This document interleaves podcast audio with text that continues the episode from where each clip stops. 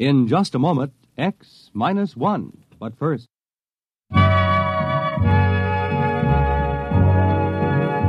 You are listening to the distinctive style of Claude Thornhill, one of today's top musicians and band leaders. It's popular music with all the beauty of a classical symphony. And there are more fine arrangements by Claude Thornhill all this week when he makes his appearance on NBC Bandstand. In addition, you're treated to the inimitable beat and rhythm of master jazzman Lionel Hampton. Join MCs Bert Parks and Dick Hames all this week on NBC Bandstand. And now stay tuned for X minus one on NBC. Countdown for blast off. X minus five, four, three, two, X minus one, fire.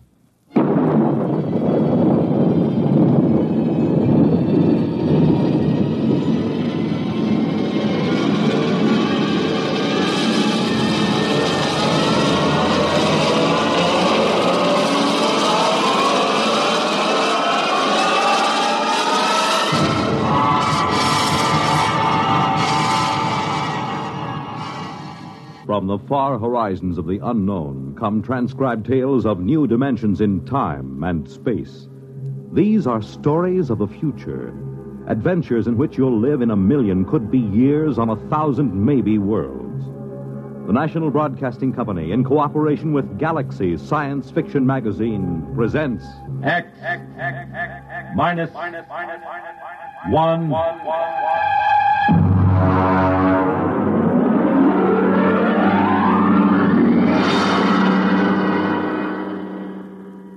Tonight's story The Snowball Effect by Katherine MacLean.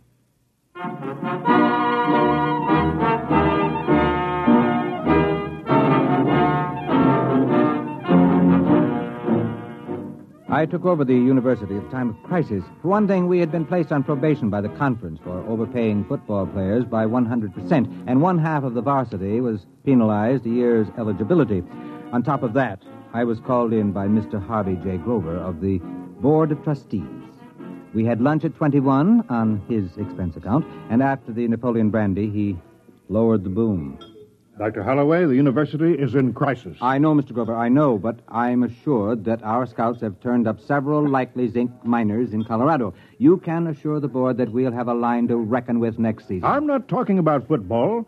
There are other things at the university, I'm told. Well, of course, of course. Holloway, as president of the university, you've taken on a grave responsibility. I know, I know. I don't mind telling you the board has been gravely concerned. The number one problem facing us is academic freedom. It is? You're darn tooting. We want every academic department free from debt, running in the black. Is that clear? Academic freedom, huh? I see. Any faculty that can't support itself by grants, bequests, corporation, or government contracts is out. All of them? Down to the last assistant instructor. Look, Holloway, I'll, I'll put this to you straight. Most of the board was against hiring you. They had a bright young plant manager from General Products they said could show a profit from a candy store in the Mojave Desert. But I stood up for you. Why, thank you, sir. I told them the president of university has got to be at least a high school graduate or it doesn't look good. You know, you, you did graduate from high school, didn't you? Oh, yes, yes. And, and college, too. I got my master's at Harvard and my doctorate at. Uh, never mind. Let's, uh, let's not go too far. Have you got this straight now? Oh, yes, yes. I've got to make a profit on the candy store. I mean, the university. That's right. Oh, and uh, Holloway, Yes? how many zinc miners did you say uh, we dug up?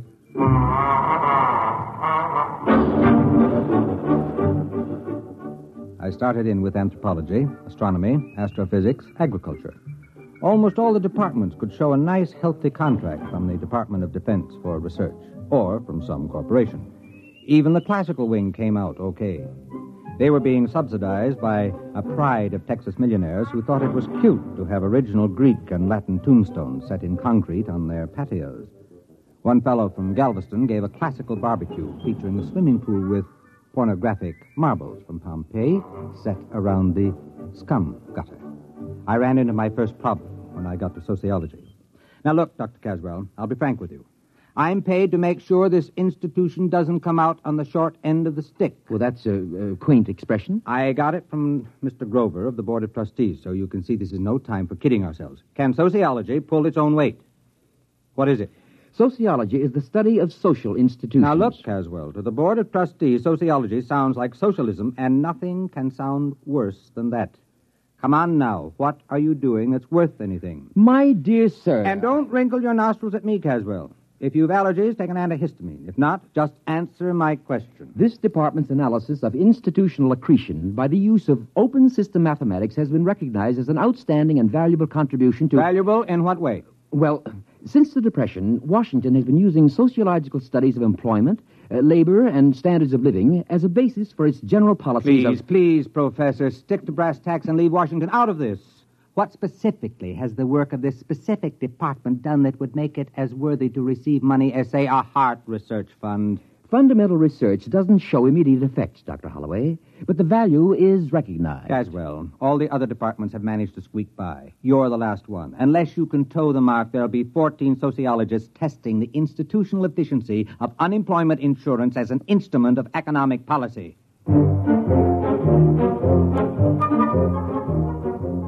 Caswell knew I had him. Unless he could show me how his department could scratch a buck together, I'd have to expunge his name from the catalog and have him drummed out of the faculty club.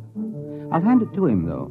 He glared from behind his pince nez, and uh, sliding into his lecture manner, he started his con. Institutions, organizations, that is, have certain tendencies built into the way they happen to have been organized, which cause them to expand or contract without reference to the needs they were founded to serve. I have developed a form of uh, socio-mathematics to plot these factors, and by comparing formulae,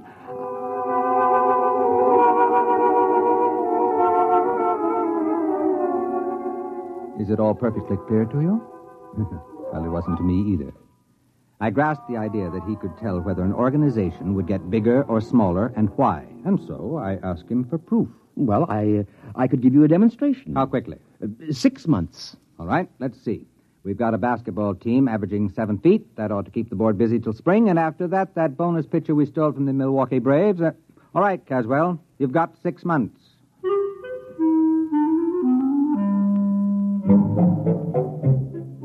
I forgot about Caswell and sociology department for a couple of days while I went back to convincing semi-literate millionaires that they might as well leave a couple of millions to the university rather than have the federal snap it up in inheritance taxes. I was on to a real beaut. A button manufacturer with a bad heart who could go any minute, who wanted to endow a scholarship for needy and intellectually gifted lacrosse players. When Caswell came back to see me, we had lunch at the student cafeteria on my expense account. And he explained. Ever hear of feedback effects? Is it something to do with reducing overweight co-eds? No, no, it's a mathematical term. You might call it the snowball effect. You mean like rolling a snowball downhill? That's right. It grows. Now, here's the mathematical symbol. That spiral? That's the formula for the general growth process.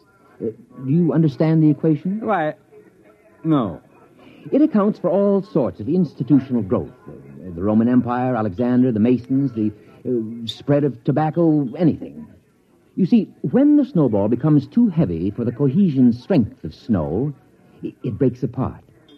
Now, we've decided to run the test on an organization and make it grow according to the formula. I see. You're going to use some club or lodge or something as a guinea pig. If you could follow the equation, you'd see I've built a pattern of a, a cogent reason for the ins to drag in new members from the outs, and an urgent factor to prevent anyone from resigning. That's this uh, Greek symbol here kappa for compulsion.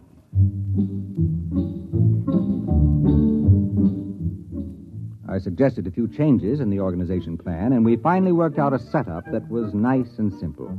We put our heads closer together and tried to pick the best place for a demonstration. It should be small enough to observe, and yet large enough to be statistically significant. How about Passaic, New Jersey? My sister lives there. Oh, let's make it Waukesha. I have some student sociological surveys of it already.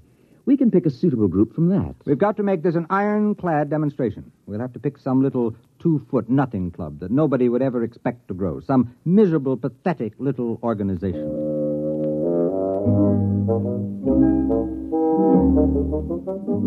We found the perfect test guinea pig the Waukesha Wednesday night sewing circle. Caswell and I drove over next Thursday night to a meeting. They always met Thursday night, except every once in a while when the chair lady forgot to have her hair set, in which case they met Friday. Girls, girls, girls! Uh, ladies! Business to conduct, girls. Helen, please. Oh, well. The regular meeting is now called to order. Bernice? Just a minute, dear. Will the secretary... Bernice. You're out of order, dear. Uh, it's not a regular meeting. But of course it is. It's Thursday, isn't it? I distinctly remember when we had that special meeting on Tuesday for Toby's baby shower. We adjourned sine or die when she started to have pain. Oh, my goodness, it was false labor. That certainly doesn't count. But this meeting is just a continuation of the other one. Oh, N- how do you feel, Toby?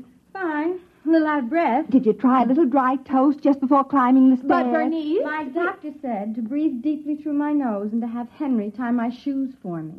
Well, I'd like to see Alfred tie anything for me. It's three years since I dared get a dress that zipped up the back. Madam Chairman, I rise to a point of order. Well, my goodness, Helen, you don't have to be a martyr about it.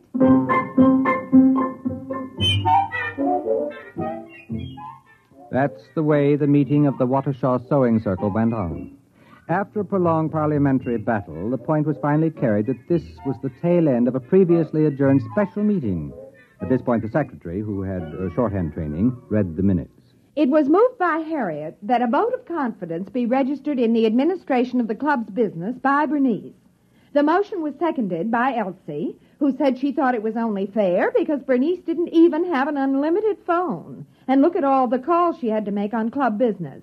The motion was amended by Joan to include Bernice Calloway as well as Bernice Hackett, because with two Bernices, the whole thing would be confusing, and it didn't seem fair to discriminate between Bernices, because Bernice Calloway didn't have an unlimited phone either. And besides, her phone was way upstairs in the bedroom without even a kitchen extension. The motion was defeated because of the lack of a quorum.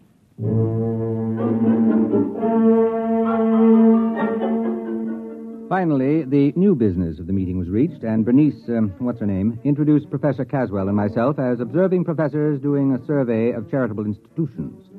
After the business meeting, brownies, sponge cake, and apricot uh, peekaboo cookies were served with coffee. Caswell and I drew the unlimited Bernice aside.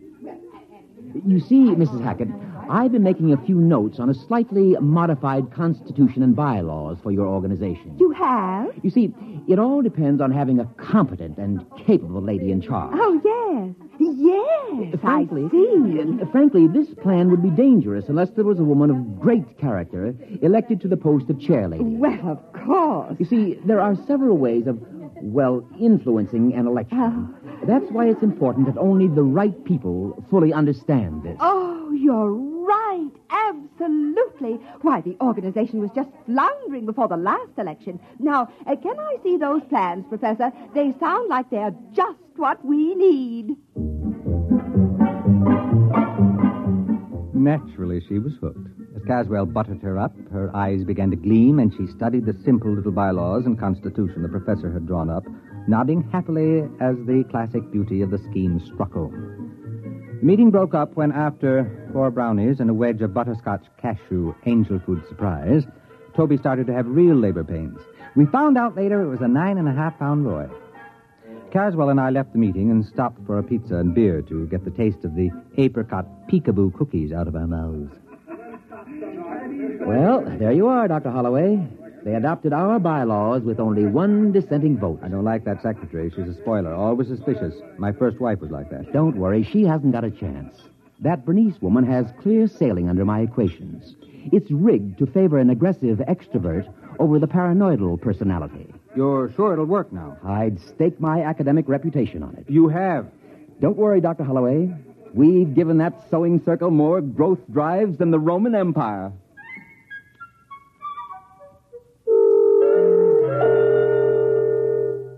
We let the whole thing gel for a while. About four months later, I shook loose from my schedule and dropped over to see Caswell. He looked up from a student paper on the correlation of Bermuda shorts seen at Madison Avenue and 46th Street to the swing towards Democratic candidates in the Corn Belt. Ah, good morning, Dr. Holloway. Good morning. Caswell, I just wanted you to know we hadn't forgotten you. Now, about that sewing club business, I'm beginning to feel the suspense. Could I get an advance uh, report on how it's coming? Well, I haven't been following it that closely. We're supposed to let it run the full six months and then check. But I'm curious. Could I get in touch with that woman? Uh, what's her name? Bernice something? Uh, Hackett, uh, Bernice Hackett. Would it change the results if we checked it now? Not in the slightest. If you want to graph the membership rise, it should be going up in a long curve.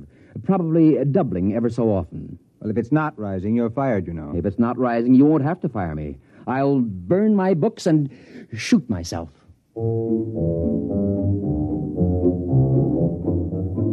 Went back to my office and put in a call to Waukesha. Mrs. Hackett wasn't in. The maid informed me she was at the meeting. That sounded better. If the sewing circle was meeting on a Saturday, then maybe Caswell had a chance. But she wasn't going to a sewing circle meeting. There was another organization, the Civic Welfare League. I hung up the phone and thought about poor Caswell. If the sewing circle had really gone up the flue, he was on his way up with it. I decided to go over to Waukesha and check to give the poor old goat the benefit of the doubt. The meeting of the Welfare League was in the Knights of Columbus building, a tremendous pile used for dozens of club meetings at a time. There was some kind of political rally going on in the main hall. Streets were jammed, and I figured I was going to have a tough time finding the little back room where the Civic Welfare League was meeting. I figured they must be in a pretty bad way trying to hold a meeting in competition with a brawl like the one in the main room. Uh, right this way, Uh, look, sir. miss, I'm looking for a small meeting. Well, It's here you the, are. uh, Membership application, song sheet, bylaws, and pledge. No, no, you don't understand. I, I don't Well, want that's to. all right. You can keep it. It's a new membership kit. Everyone's supposed to have it. We've just printed up 6,000 copies to make sure there'll be enough for this meeting. No, you, you don't understand, miss. I'm looking for the meeting of the Civic Welfare League. Well, this is it. No, no, I mean the one with Mrs. Hackett, Bernice Hackett. Do you know her? Well, there she is up on the speaker's platform. And now, after the ushers have passed among you with membership blanks, it is time to rededicate ourselves to the principles we stand for. With a bright and glowing future, the best people in the best planned town in the country, the jewel of the United States. All we need is more members. Now get out there and recruit! recruit! Recruit!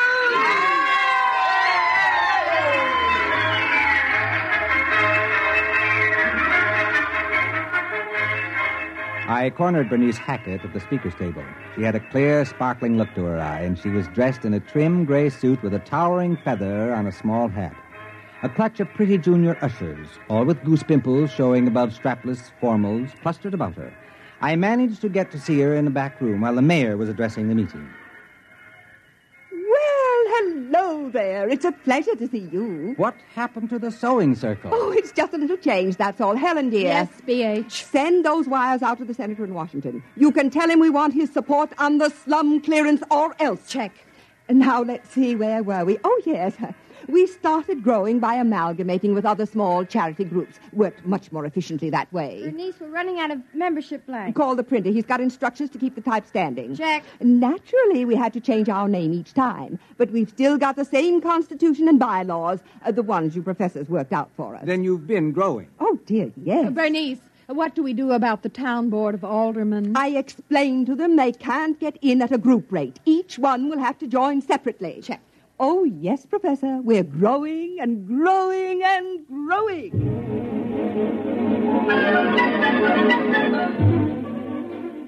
I kept close watch on the sewing at the Civic Welfare League for the rest of the month. Evidently, they'd swallowed up the real estate organization because they came out with a plan to attract new industries to town, and there was a gimmick splitting up the profits among club members only. It was the same provision Caswell built in to split up profits from dues and fines, but now it was operating in the hundred thousands. I graphed the rise in membership, and it went up like the first rise in a roller coaster. I went over to Caswell's office to tell him the good news. Naturally, I knew the equations would work. Well, don't be so calm about it. With a demonstration like this, I can get all kinds of grants and funds for the sociology department. You'll think it's snowing money. Well, naturally, I expected this. I haven't been following the test at all, but I was quite confident. I don't mind admitting I wasn't. Well, that organization sure blew up. Now, let's see the formula for stopping it. Oh, I didn't complicate the organization with negatives. I, I wanted it to grow. It falls apart naturally when it stops growing for more than two months. You remember we built into it the idea that the members know what happens if the membership stops growing.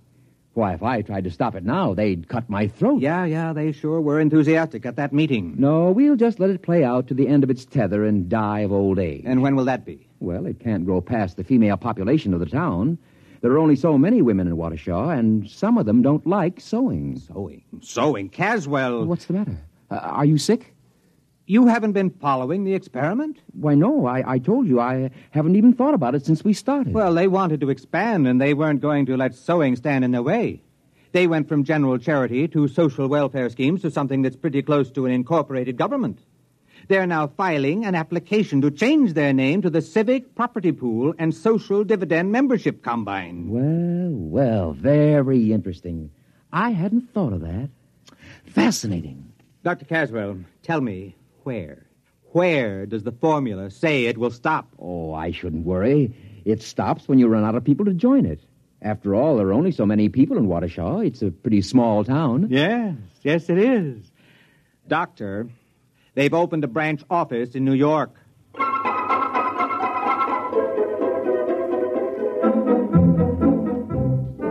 Caswell got out his slide rule then, and we went over the charts I had been keeping. He ran the results through the physics department's new analog computer to check the results. Mm-hmm. Uh-huh. Yes, yes, it, it checks. Well? Well, now, allowing a certain lag of contagion from one nation to another, uh, language and cultural barriers, you know, it'll reach total world population in 12 years.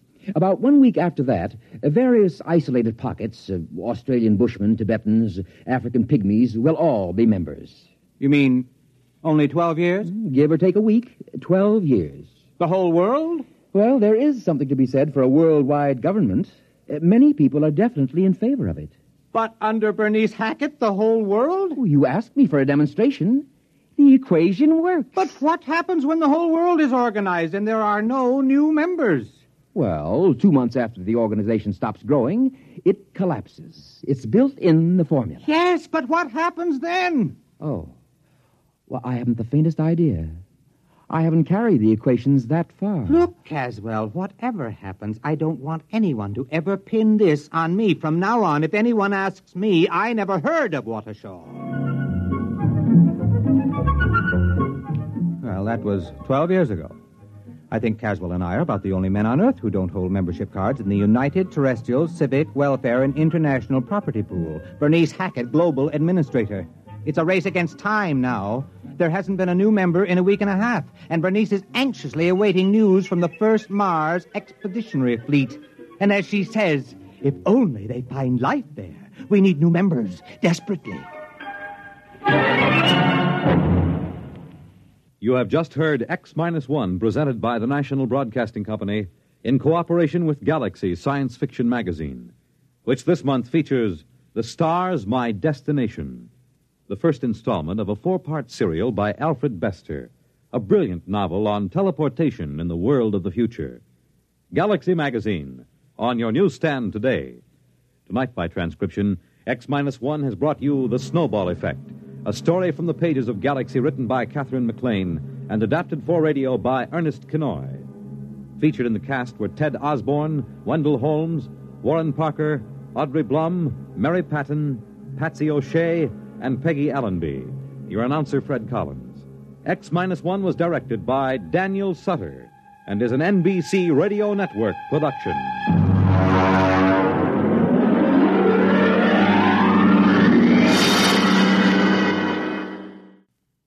Thousands of hearts are being saved today, and many persons with heart disease are learning how to live happier and more useful lives. The fact is, most heart patients can keep on working often at the same job.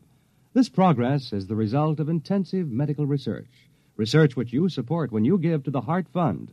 Send a contribution now to your local Heart Association or to Heart, care of your post office. When you help your Heart Fund, you help your heart. Only NBC Radio brings you the whole convention story. Listen tonight.